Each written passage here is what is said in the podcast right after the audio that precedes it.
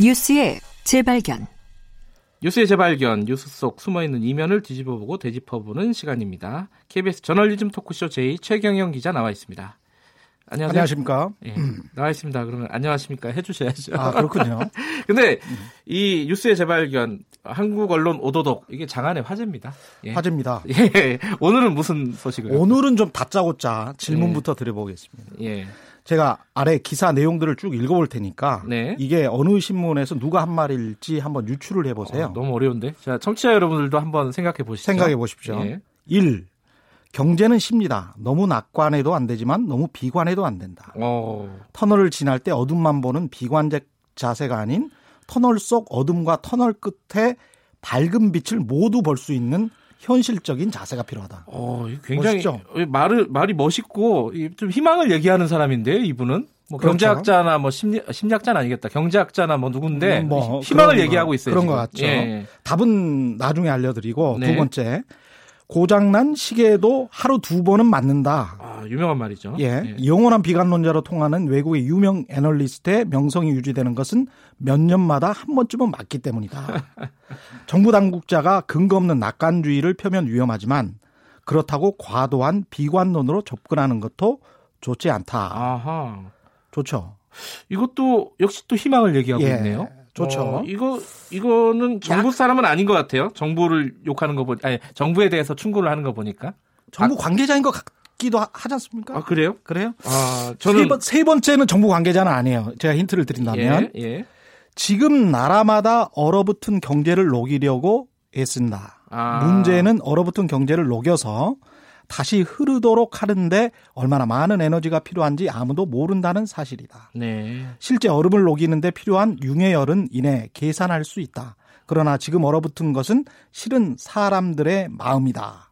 마음을 푸는데 얼마나 많은 에너지가 필요한지 알 길이 없다. 음. 상당히 시적이죠. 아, 저알 길이 없는데요. 네. 이게 어 이분은 문장이 음. 관료나 이런 분들은 아니고 글을 쓰시는 분 같아요. 예, 이 소설가입니다. 유려하네요. 유려. 예. 예. 네 번째 신문 기사에 난 내용 말씀드리면요. 새 우리 경제는 올해보다 더 어려울 것이라는 전망이 많다. 중국의 성장도나 저유가, 미국의 금리 인상 등이 세계 경- 경제의 불안 요인이 되고 있다. 네. 수출의 4분의 1 이상을 차지하는 중국이 어려워지면 우리 경제에 악영향이 크지 않을까 우려된다. 네. 내년 경제가 더 어려워지니까 국가적 단합을 아, 주문한다. 뭐 이런 아. 내용입니다. 국가적 단합을 주문한다. 그러면 예. 약간 원로급이 아닐까. 그렇죠. 예, 이런 생각이 드네요. 그러니까 올해 이- 올해가 굉장히 어려울 것 같다는 그런 말씀이고. 그래도 국가적 단합을 주문하니까 그렇죠. 그죠? 그리고 전반적으로 이제 중국의 성장도나 저유가, 네. 미국의 금리 인상 이런 거 보면 이제 올해 이야기가 맞는 것 같죠. 예. 마지막으로 다섯 번째 말씀을 드리면 전 세계가 경기 침체로 몸살을 앓고 있다. 음. 그러나 우리는 최빈국에서 반세기 만에 선진국 문턱으로 발전을 이룬 나라다. 아하. 단합하면 극복할 수 있다. 국민적 화합을 바탕으로 우리가 가진 잠재력을 발휘한다면 새해에는 다시 한번 도약의 기회가 찾아오리라 확신한다. 이건 정치인들 레토릭인데. 그죠? 제가 방금 말씀드린 게 예. 양승태 당시 대법원장의 언제 맞습니다. 언제 이게? 이게? 2016년 1월 아, 1일 날에 박근혜 정부 때. 예. 아. 그리고 그 전에 말씀드린 국가적 단결 예. 내년 경제 어렵다. 중국 이야기하고 금리 인상 이야기, 미국 금리 인상 이야기하고 지금 상황이랑 똑같죠. 그러네요. 이게 언제적 얘기예요? 이게 2015년 12월 29일 날 아. 허창수 정경련 회장이 말한 거예요. 아, 마치 2019년 1월에 얘기한 거와 비슷하네요. 예, 또 같을 수밖에 예. 없습니다. 그다음에 이제 그 복고일 칼럼 아주 소설 아까 소설가라고 예, 얘기하신. 예. 예. 그분이 이제 복고일 칼럼인데 보수 농객이죠. 이 음. 소설가 있고 2009년에 조선일보에 에, 쓴 칼럼이고. 예. 그다음에 정광우 위원장이 경제 비관론을 아, 공격하면서 금융위원장이 2008년도에 이야기한 말이고 처음에 말씀드린 게 아, 최경환 경제부총리가 최경환 부총리였어요. 이야기한 겁니다. 이분도 뭐 경제학 박사였으니까 이 이것도 꽤 된 거죠? 몇 년 전에 한 이게 거죠? 이제 2014년에 음. 예. 이게 지금 제가 말씀드리려는 거는 뭐냐면 그러니까 갑자기- 서, 서론이 길었어요. 그렇죠. 갑자기 국가적 단합이란 말이 사라져 버렸어요.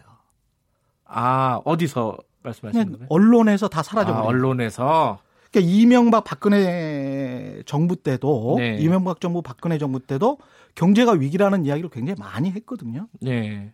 그러면서 당시에 사실은 조선일보를 위시한 상업신문사들 또 당시에는 방송사들도 네. 경제를 살려보자. 그러려면 국민이 단합해야 된다. 비관해서는 안 된다. 국가적 단결을 해야 된다. 심지어는 뭐 양승태 대법원장도 이런 말씀을 하셨으니까. 네. 근데 지금은 정말 경제가 안 좋다고 말하면서 이런 이야기가 전혀 없어요. 단합 예전에는 단합을 얘기했는데 지금은 어 똑바로 해라. 뭐 이 정도만 얘기하는 거. 경제가 안 좋다, 경제가 망할 것 같다. 그건 니들 때문이다라고 얘기하죠. 지금은. 그렇죠. 니들 예. 때문이다. 근데 단합은 이야기를 근데 않아요. 왜 이런 어떤 극적인 변화가 있었던 거예요? 이 논조가. 저는 이게 예. 그 조선일보 김대중 칼럼 아주 유명하셨던 분이잖아요. 예, 예, 예. 2013년 12월 17일 날에 자신의 칼럼에서 이런 말을 합니다. 아주 의미심장한 말이라고 저는 생각을 하는데 예, 2013년도요. 예. 네. 다음 정권도 그, 그때는 박근혜 정부입니다. 예. 다음 정권도 현 정권의 정체성을 이어갈 수 있는 동질, 동종의 보수 성향일 때 선행자로서 박 정권의 존재는 의미가 있다. 이런 칼럼을 썼군요. 엄청나죠? 예. 보수 측 관점에서 박 대통령은 그것에 발판을 마련한다는 또 다른 시대적 요청을 안고 있다. 음. 그러니까 보수 정권이라면 보수 정권을 유지하는 게 시대적 사명인 것이고 네. 만약에 지금이 민주당 정권이라면 보수 정권으로 교체하는 게 시대적 사명이고 존재의 의미고 뭐 이런 거라고밖에 할 수 없는 거죠. 이게 지금 음. 이런 투의 말은 어 결과적으로 완벽하게 우리는 보수 정권의 안위와 보존과 복원을 위해서 노력하겠다라고 선언한 것이라고밖에 볼 수가 없는 거죠. 음. 그 신문의 대표적인 주필이었던 분이죠. 네. 김대중 칼럼 2013년 12월 17일. 그러니까 제가 보기에는 이분들이 지금 생각하는 거는 국가 경제에 대한 또는 국익에, 국익에 대한 또는 저널리즘의 윤리적 측면, 어떤 사려 깊음, 그 다음에 선정적이지 않고 어떤 국가 경제 전체를 위해서 정말 심사숙고해서 쓰는 그런 측면보다는 일종의 정권 타도 음. 이게 정파적 상업 신문사들의 목표가 아닌가 그런 생각을 할 수밖에 없습니다. 그 냉정하게 얘기하면은 어, 경제가 이렇게 저성장 국면으로 들어간 지는 꽤 되지 않았습니까? 그죠? 굉장히 오래됐죠. 이, 이 이야기들을 통해서도 우리가 알 네. 수가 있는 거죠. 근데 그 국면들은 비슷했는데 논조가 이렇게 극적으로 변한 거는 음, 합리적으로 해석하면은 정권 때문일 수밖에 없다. 그렇죠. 정권이 바뀌었기 때문일 수밖에 없다. 이렇게 예. 해석을 하는 거죠. 예. 그렇다면은 저는 한 가지 궁금한 거는 그렇다면 이른바 진보 신문들은 어떻게 했을까? 이 부분을 한번 나중에 한번 짚어 주셨으면 좋겠다. 방송사들은 국가적 단합을 외쳤고 진보 예. 신문들은 뭐또 다른 측면이 있습니다. 나중에 좀 지적을 드리겠습니다. 예, 여기까지 듣겠습니다. 고맙습니다. 고맙습니다. 최경영 기자였습니다. 김경래 최강시사 2부는 여기까지 하고요. 3부에서는요 한홍구 교수와 함께 역사 카페 준비되어 있습니다. 그리고 좀 약간 놀라우신 분이 연결될 예정인데요. 한번 들어봐 주시기 바라겠습니다. 3부에서 다시 뵙고요. 일부 지역국에서는 해당 지역 방송 보내드립니다.